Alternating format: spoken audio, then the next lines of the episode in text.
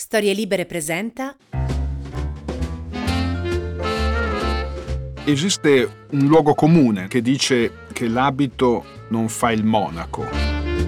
C'è un fondo di verità, anche se diciamo su 100 monaci 99 lo sono veramente. Potremmo spostare questo detto sul piano della vita sessuale, e cioè che l'abito anatomico non fa l'identità sessuale? Oppure l'abito anatomico, l'essere per esempio anatomicamente maschio o femmina, definisce l'identità sessuale? È questo uno dei labirinti eh, della vita amorosa politicamente più attuali.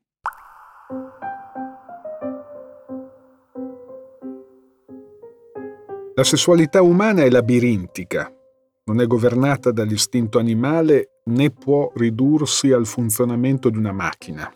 I nostri fantasmi inconsci la rendono sempre deviante, stramba, perversa polimorfa, direbbe Freud.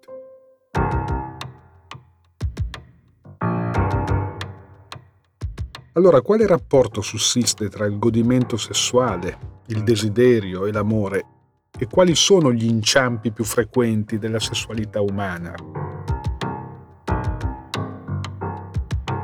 Qual è la differenza tra il modo di godere dell'uomo e della donna?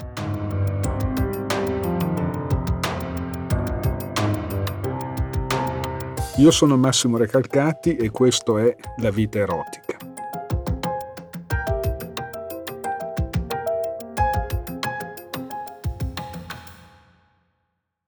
Una volta venne a trovarmi un paziente che soffriva di impotenza e mi aveva raccontato che il suo primo tentativo di risolvere questa impasse che lo condizionava, diciamo, profondamente nella sua vita sessuale, fu quella di mm, utilizzare la farmacologia e quindi, diciamo, era un consumatore di Viagra. Ma eh, il problema non si risolveva, nel senso che mi raccontava il Viagra aveva acceso l'organo e quindi l'organo rispondeva al rapporto, ma il problema, uso le sue parole, era come collegare l'organo al desiderio. Perché l'organo non è il desiderio. Il desiderio è una dimensione che eccede quella, diciamo, dell'anatomia. E dunque se il Viagra aveva l'effetto di potenziare l'organo, restava il problema di come mettere in collegamento, diciamo così, l'organo col desiderio. Era il desiderio, in realtà, il grande assente della scena.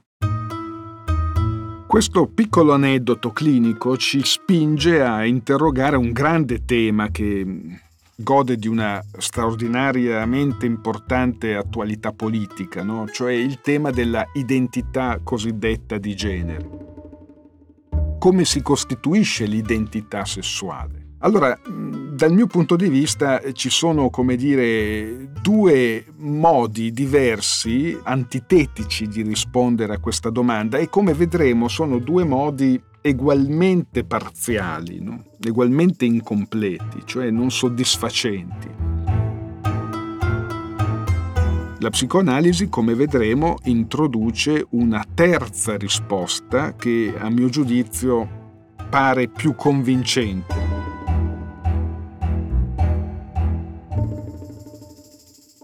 Quali sono le due risposte prevalenti oggi al problema della identità sessuale? Che cosa costituisce appunto l'identità sessuale? La prima risposta è, diciamo, una risposta che potremmo definire essenzialistica, cioè esiste una differenza fondamentale che distingue i sessi in maschile e femminile.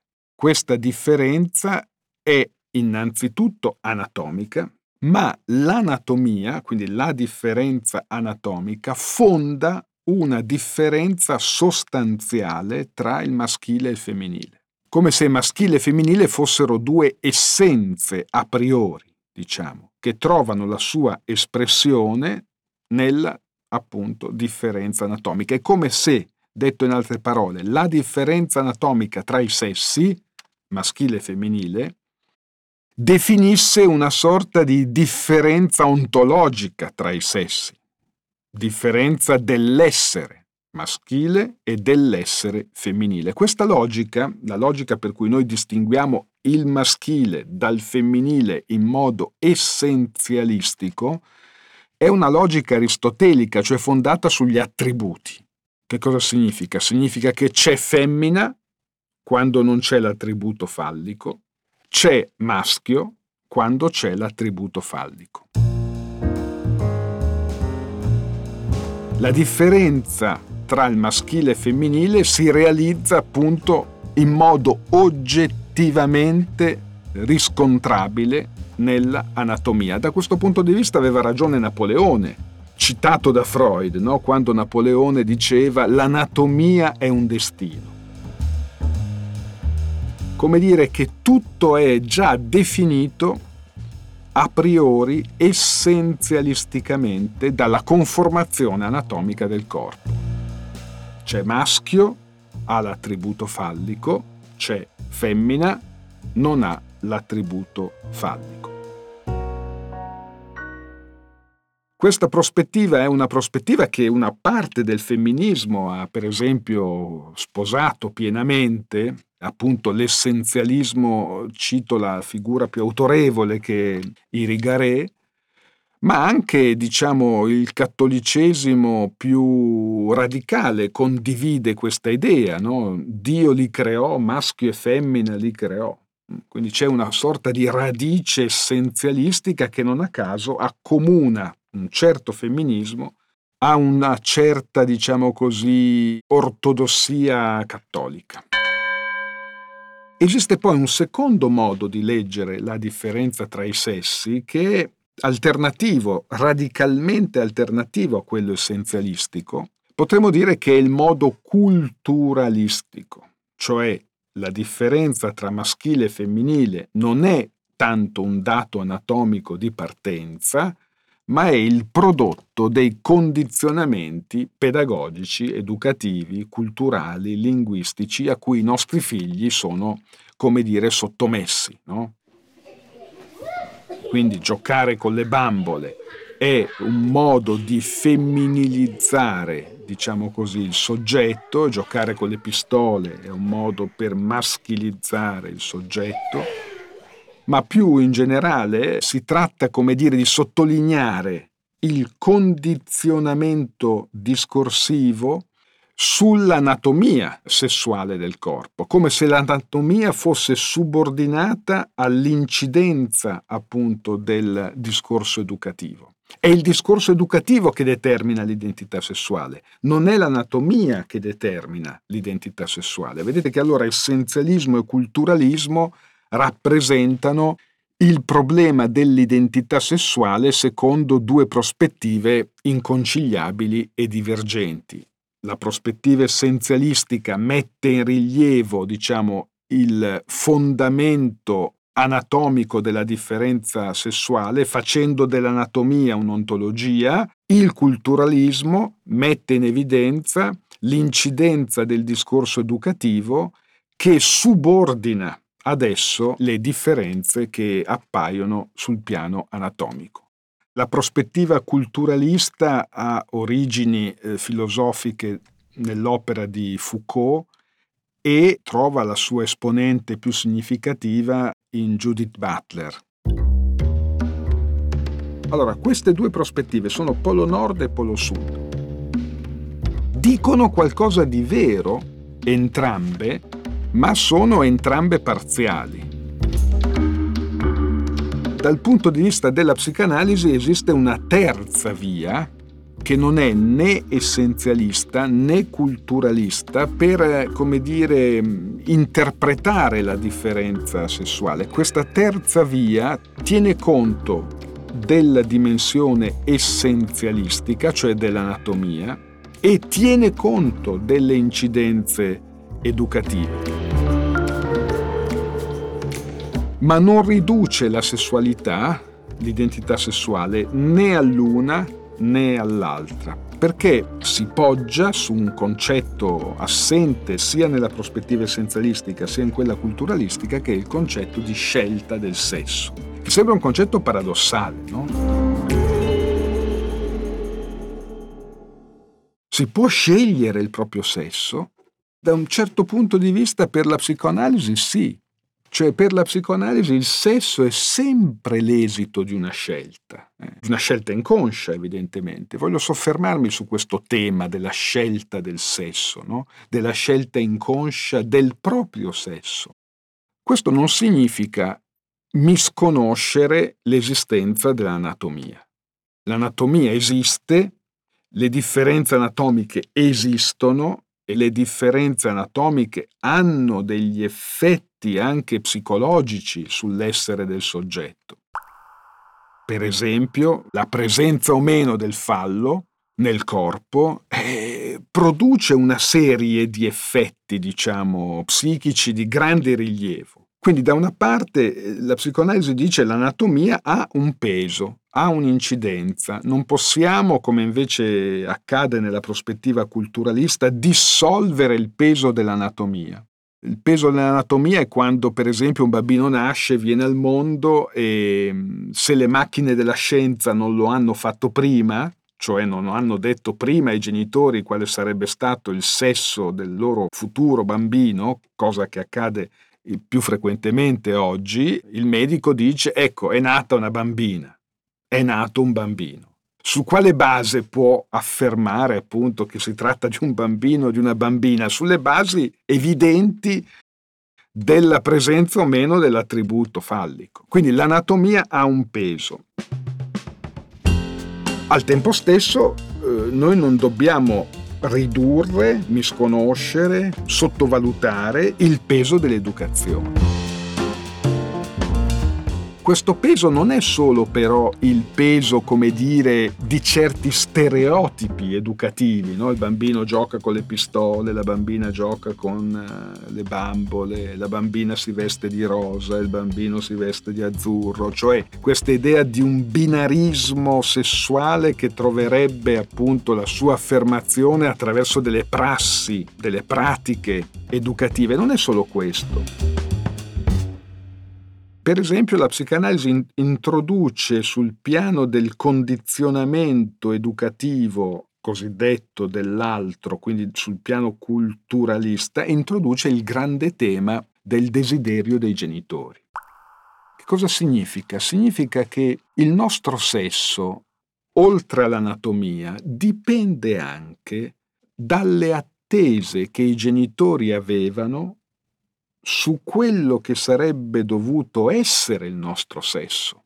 Faccio un esempio molto semplice. Una coppia ha tre figlie.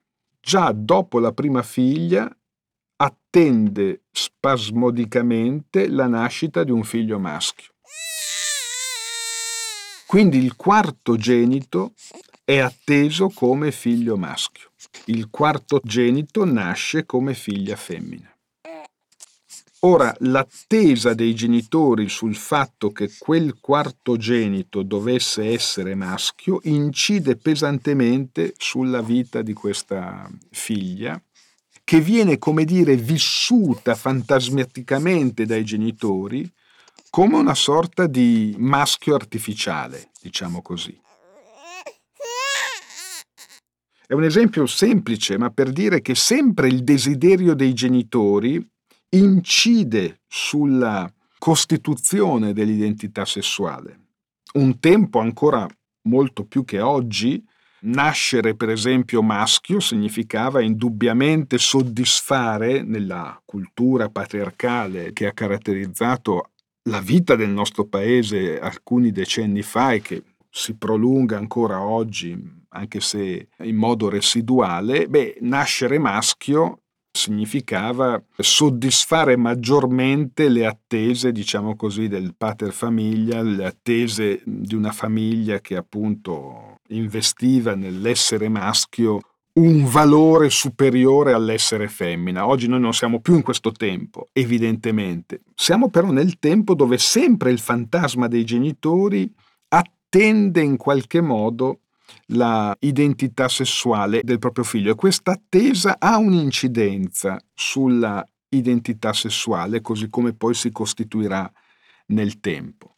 Quindi noi abbiamo da una parte l'anatomia, dall'altra l'incidenza del discorso educativo, a cui dobbiamo sommare anche l'attese del desiderio dei genitori e poi abbiamo il terzo tempo. Il terzo tempo è quello che manca sia nell'essenzialismo e sia nel culturalismo, perché il terzo tempo è il tempo della scelta del sesso, cioè Lacan chiama questo terzo tempo col termine sessuazione.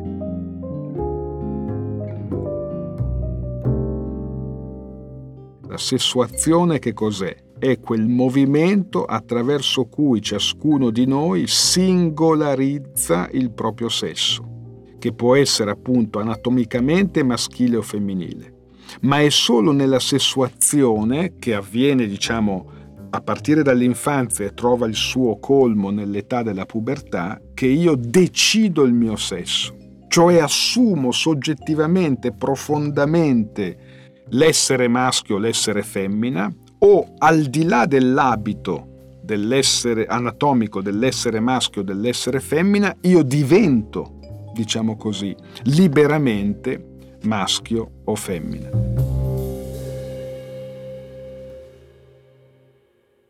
Lo voglio tradurre nel modo ancora più semplice, cioè per essere femmina non è sufficiente avere un corpo da donna il corpo da donna non definisce una sessuazione autenticamente femminile, così come il corpo di un uomo non definisce necessariamente una sessuazione in senso maschile. Come dire, la scelta del sesso implica sempre una sorta di possibilità che noi abbiamo di far sì che l'anatomia non sia un semplice destino che noi dobbiamo subire, ma sia ogni volta ripresa dalla nostra scelta inconscia del sesso. Quando nel nostro tempo si parla di identità di genere, si mette in rilievo proprio la differenza che c'è tra l'identità di genere e l'anatomia.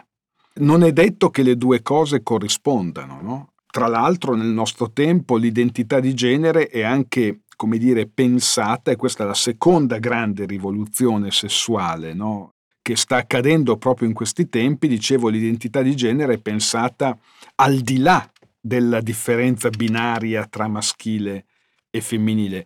Ci sono dimensioni fluide dell'identità di genere che non possono essere più comprese attraverso il binarismo ontologico maschile e femminile.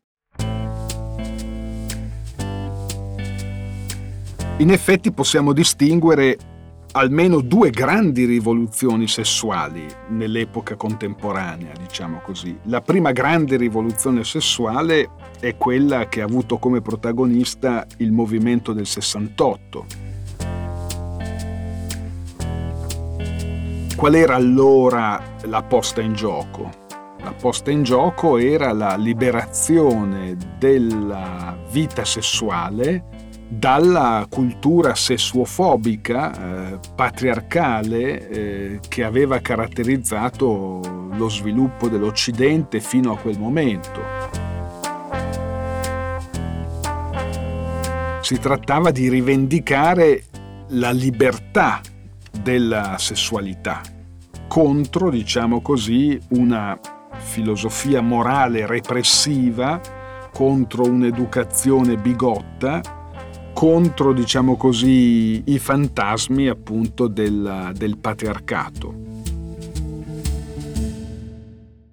Si trattava di rivendicare i diritti del corpo sessuale contro, diciamo così, una morale della mortificazione, contro la repressione del potere. La seconda grande rivoluzione sessuale è quella in corso oggi, dove il problema non è più tanto quello di rivendicare diciamo, la libertà sessuale che è stata ampiamente conquistata in questi anni e casomai qui dovrei fare un piccolo inserto per dire che forse il problema attuale non è tanto quello della libertà sessuale quanto piuttosto quello dei limiti possibili a questa libertà, no? Lo diceva bene Pasolini quando ci ricordava che in fondo il nostro tempo è il tempo che ha perso il senso del sacro, eh, che ha perso il senso del tabù e ha perso il senso del velo. E noi sappiamo che per esempio il senso del velo, del limite, del tabù è essenziale ad alimentare la spinta del desiderio, no? e che dunque uno dei temi, dei grandi temi anche educativi del nostro tempo, è che la sessualità ha perso ogni elemento di mistero, rischia di perdere ogni elemento di mistero per diventare un oggetto di consumo tra gli altri. Questo è un rischio, diciamo, che stiamo correndo, no? se volete un rischio culturale, un rischio pedagogico, cioè l'educazione sessuale dovrebbe sempre preservare la dimensione poetica della sessualità, il segreto della sessualità, mentre oggi noi abbiamo un accesso alla sessualità senza filtri. Quindi abbiamo il problema della messa in trasparenza della sessualità.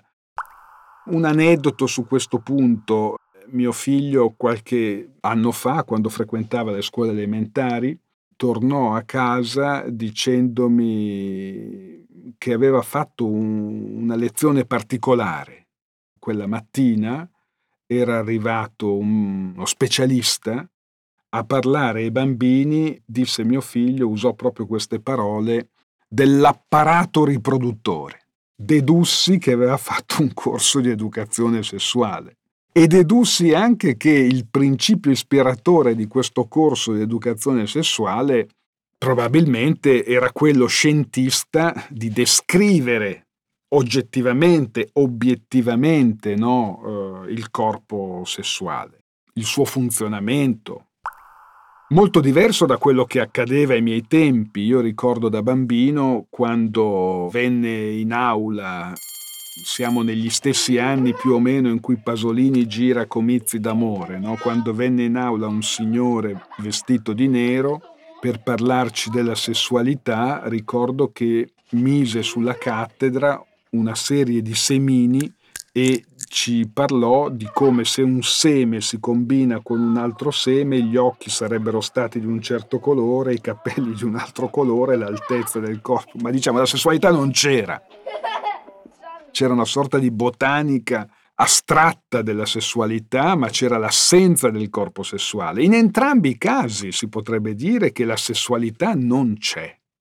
Non c'è nella prospettiva repressiva, eh, bigotta, sessuofobica che aveva ridotto la sessualità a un invisibile e al posto dell'educazione sessuale c'era una botanica genetica del tutto astratta, ma non c'è nemmeno laddove, diciamo, rispondendo a un paradigma scientista, si mostra il corpo anatomico nel suo funzionamento macchinico. Neanche lì c'è la sessualità.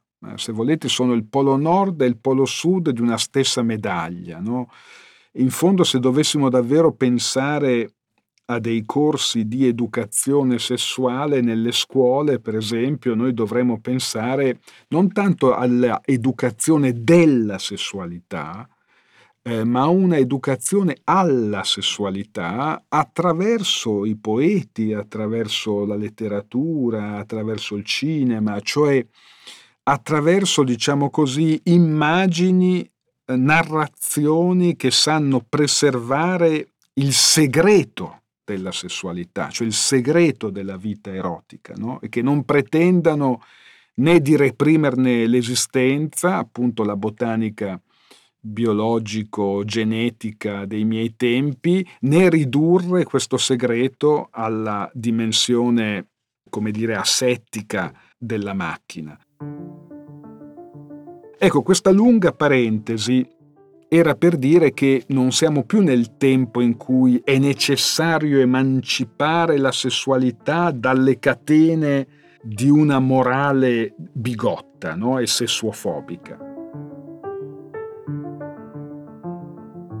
La sessualità è emancipata, eh, casomai appunto il rischio è di una sua eh, presenza senza veli, eccessiva, pornografica, che toglie al desiderio l'esperienza straordinaria del velo, della distanza, della fantasia.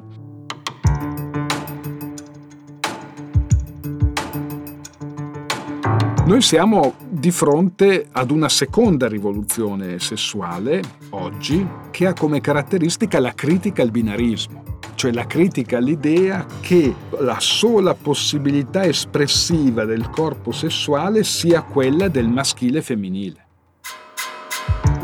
Per cui oggi si parla appunto di una sessualità fluida, queer, transessuale, neutra, cioè che non rientra necessariamente nel binarismo maschio-femmina così come si è codificato culturalmente e storicamente.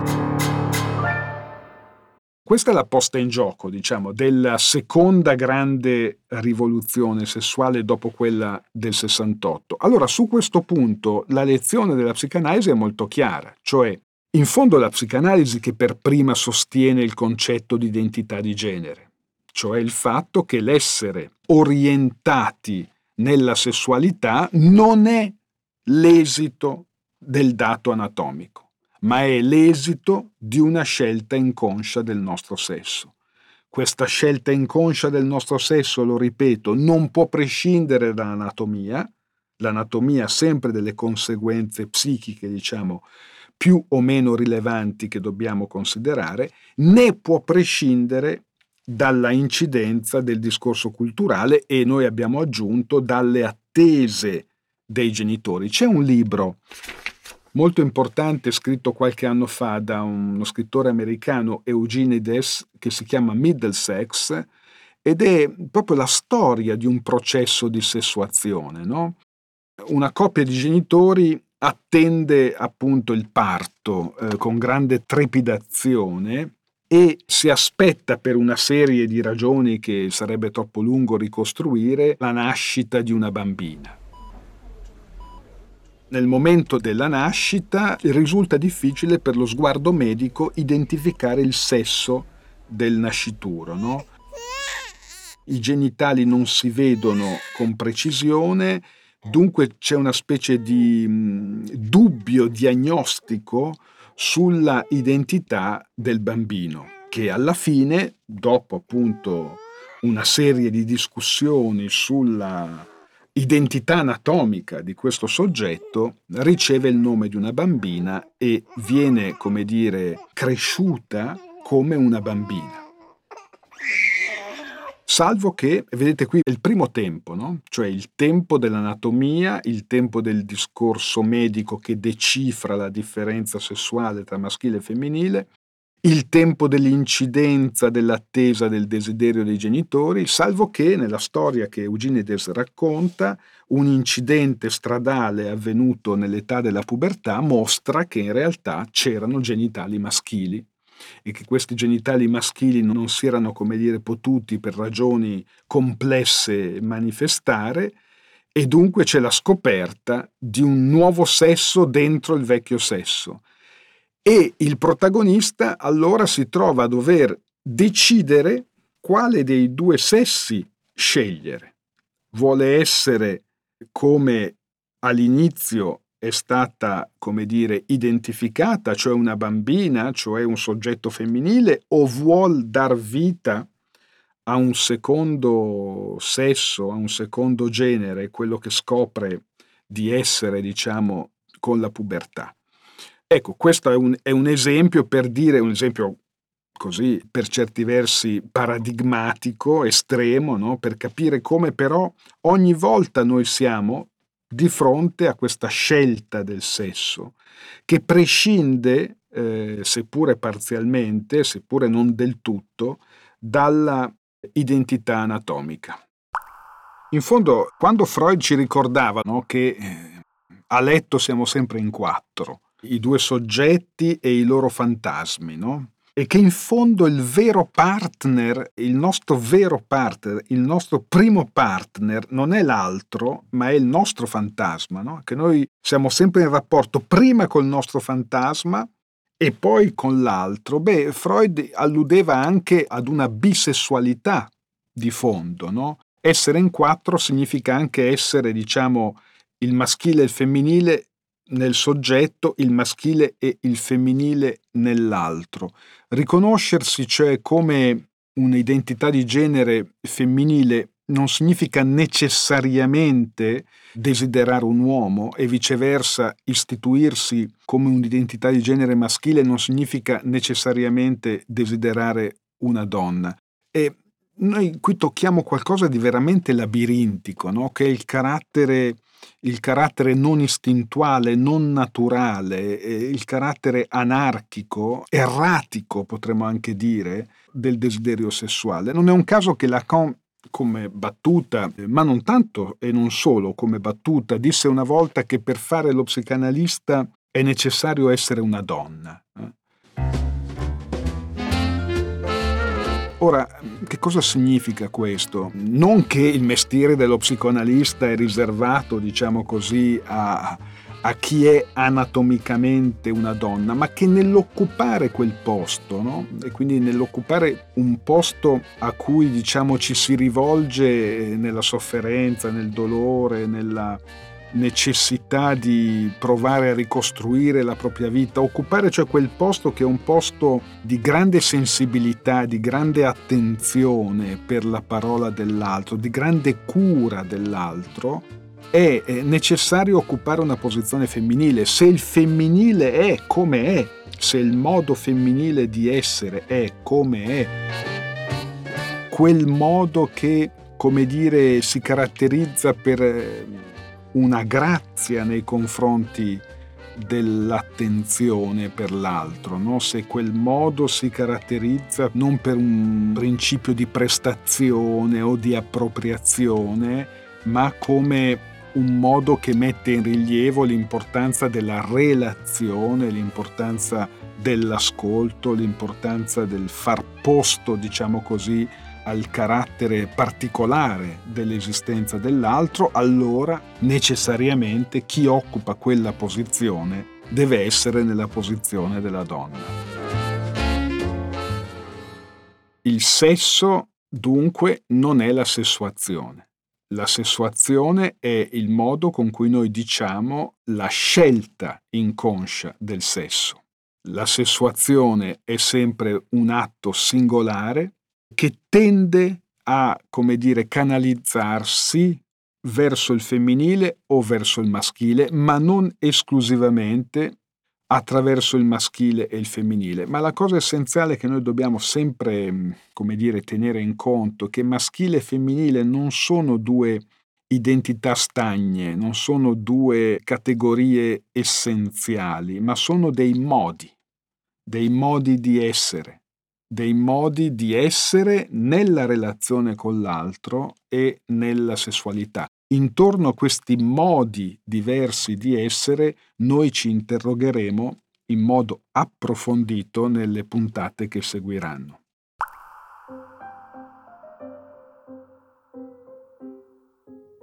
Io sono Massimo Recalcati e La vita erotica è una produzione di storielibere.fm a cura di Alessandra Rossi. Vi aspetto per il prossimo episodio su Storie Libere sulla vostra app di ascolto preferita. Una produzione storielibere.fm di Gianandrea Cerone e Rossana De Michele.